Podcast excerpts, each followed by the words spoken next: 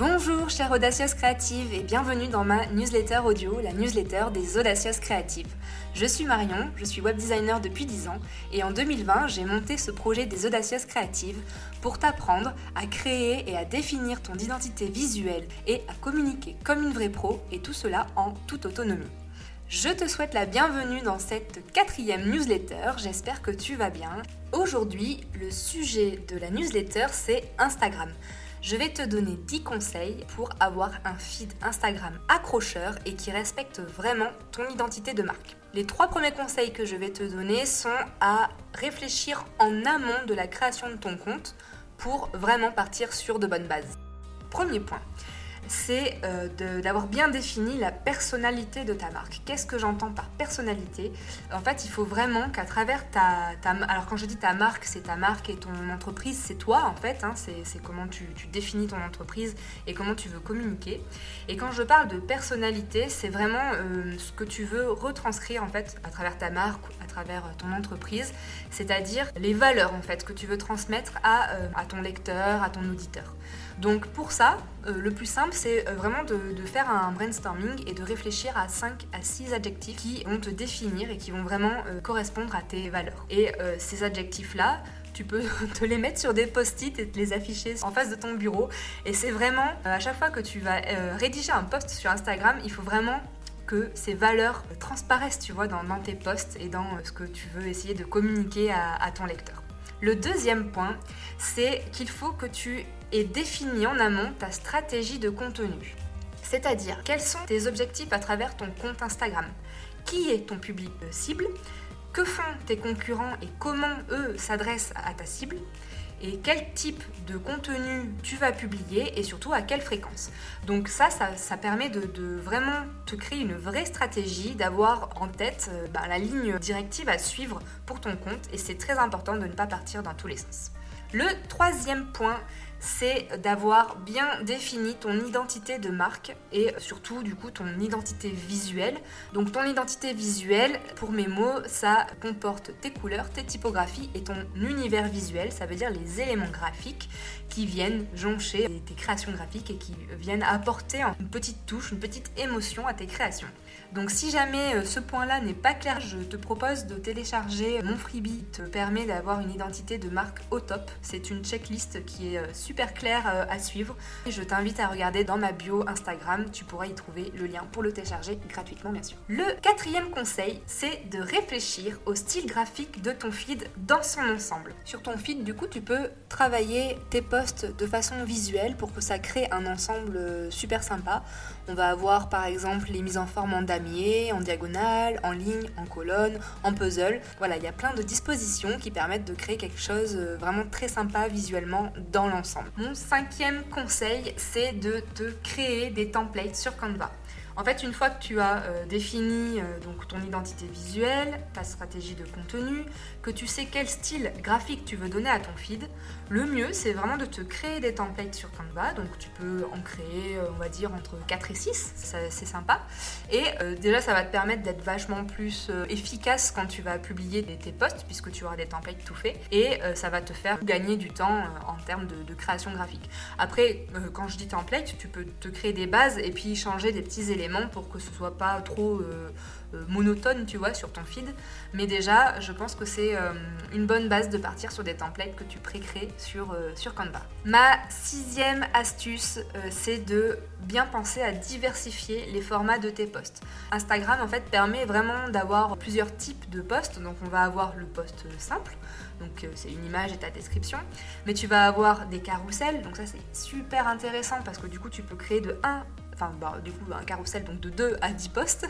Et euh, ce qui est euh, très bien, c'est que tu peux donner plus d'informations parce qu'il faut synthétiser l'info une slide sur un poste.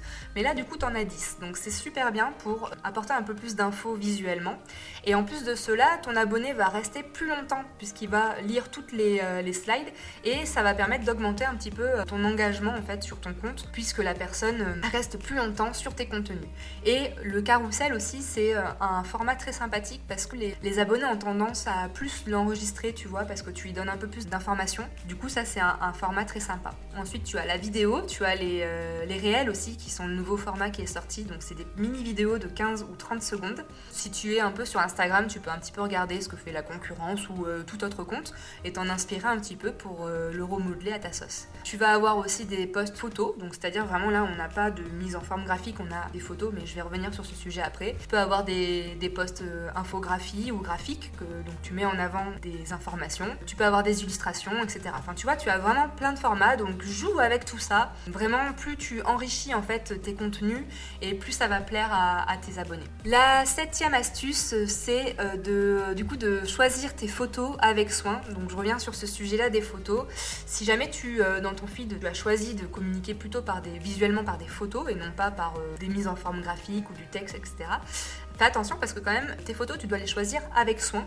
Elles doivent être professionnelles, elles doivent être de qualité. Donc vraiment, fais attention à ne pas, si tu prends tes photos toi-même, à ce que ça ne soit pas trop pixelisé ou une mauvaise lumière, etc. Ou, aussi, ne publie pas des photos trop personnelles. Voilà, si tu as un compte pro, on évite de mettre des choses trop perso ou de mettre par exemple que des selfies ou ce genre de choses parce que euh, ça retranscrit pas en fait le professionnalisme derrière que, que l'on recherche. Ma huitième astuce, ça va être au niveau de la bio. C'est très important d'optimiser ta bio. Donc déjà dans ton nom, il faut bien que tu indiques non pas seulement ton nom, mais aussi ce que tu fais, donc ta fonction. Donc le mieux c'est d'avoir euh, prénom et fonction.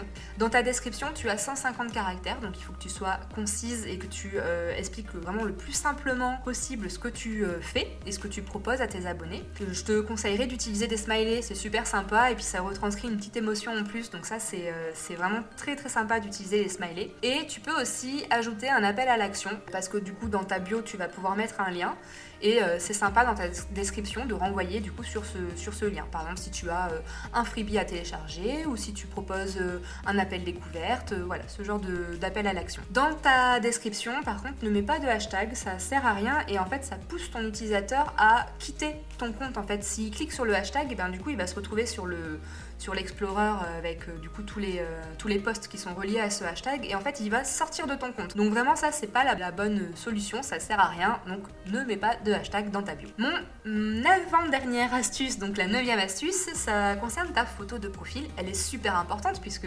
c'est la première chose qu'on va voir en fait de, sur ton compte. Donc soit tu as un logo et tu veux vraiment le mettre en avant, si tu as une marque à mettre en avant, donc tu peux utiliser ton logo, soit tu communiques, donc tu veux plutôt mettre en avant ton personal branding, communiquer sur euh, toi en fait. Et dans ce cas-là, tu vas pouvoir utiliser ta propre photo. Attention, là encore, il faut quelque chose de professionnel. Ne prends pas un selfie euh, à la va-vite. qui est sympa aussi, il y a un petit outil en ligne euh, qui s'appelle pfpmaker.com et ça permet de créer une photo avec un fond coloré, etc. un peu sympa. Et du coup, tu peux faire ça très facilement en ligne et ça accroche l'œil. Donc ça, c'est pas mal de faire ça. Et ma dernière astuce, c'est aussi d'optimiser tes stories à la une. Tu as la possibilité en fait de euh, mettre des, stories en permanent. Donc ça vient, s'afficher en fait en dessous de, ta bio dans ton profil, juste au-dessus de ton feed en fait. Et du coup, ces stories-là, elles, permettent de laisser des informations. Donc ce qui est très intéressant, c'est par exemple de communiquer bah, sur toi déjà, de te présenter, de faire des stories euh, où, tu, te présentes, de faire des stories sur tes offres. Et ça peut être aussi sympa de mettre en avant, alors soit par exemple tes projets ou des témoignages clients. Enfin voilà. N'en mets pas trop forcément. Tu peux en mettre entre 4 et 6 et euh, du coup ça permet en fait euh, de, te présenter et puis surtout de mettre en avant de l'information plus facilement. Je vais te donner une dernière petite astuce euh, en bonus. Dernièrement en fait Instagram a sorti ce qu'on appelle les guides et ça c'est super sympa parce que ça te permet de rassembler des posts, c'est-à-dire de pouvoir mettre ensemble des posts sur un même sujet et de le partager. Les abonnés ne vont pas forcément scroller dans ton feed et rechercher de l'information. Hein, on est d'accord que Instagram, on prend l'information au, moment où c'est posté et que du coup un post n'a pas une durée de vie euh, très grande. Et du coup, euh, ça, les guides vont permettre de, par exemple, si tu traites d'un sujet en particulier, de pouvoir rassembler des, posts et de pouvoir les donner tous à la fois en fait à ton abonné. Donc euh, surtout, n'hésite pas à utiliser cette nouvelle fonctionnalité qui, je pense, est vraiment super sympa pour créer un peu comme des, des mini tutos ou un mini blog, tu vois, sur un sujet. Ça peut être super intéressant. Voilà, j'ai fini le tour de mes conseils. J'espère que euh, ça t'a euh, donné quelques idées pour euh, améliorer ton feed. Vraiment, Instagram, ça s'apprivoise et j'espère vraiment que les petites astuces que je t'ai données vont te permettre d'optimiser ton feed au maximum. N'hésite pas, si tu euh, le souhaites, à m'envoyer un petit MP sur, euh, sur Instagram pour me dire Coucou Marion, je viens d'optimiser mon feed, qu'est-ce que t'en penses? Et je te donnerai mon retour avec un grand, grand plaisir. Et surtout, si tu as des questions, n'hésite pas non plus à répondre à la newsletter que je t'envoie. Et si tu n'y es pas abonné et que tu m'écoutes directement sur Spotify ou sur Deezer, je t'invite à venir t'abonner à ma newsletter. Je te partage tous les 15 jours des super astuces pour ton identité de marque, pour ta Donc voilà, n'hésite pas non plus à rejoindre le compte Instagram des Audacieuses Créatives. Je t'assure que ce n'est que de la bonne humeur et que des infos utiles pour ton business. Voilà, je te souhaite une très belle journée et j'espère à très bientôt, chère Audacieuse Créative. Salut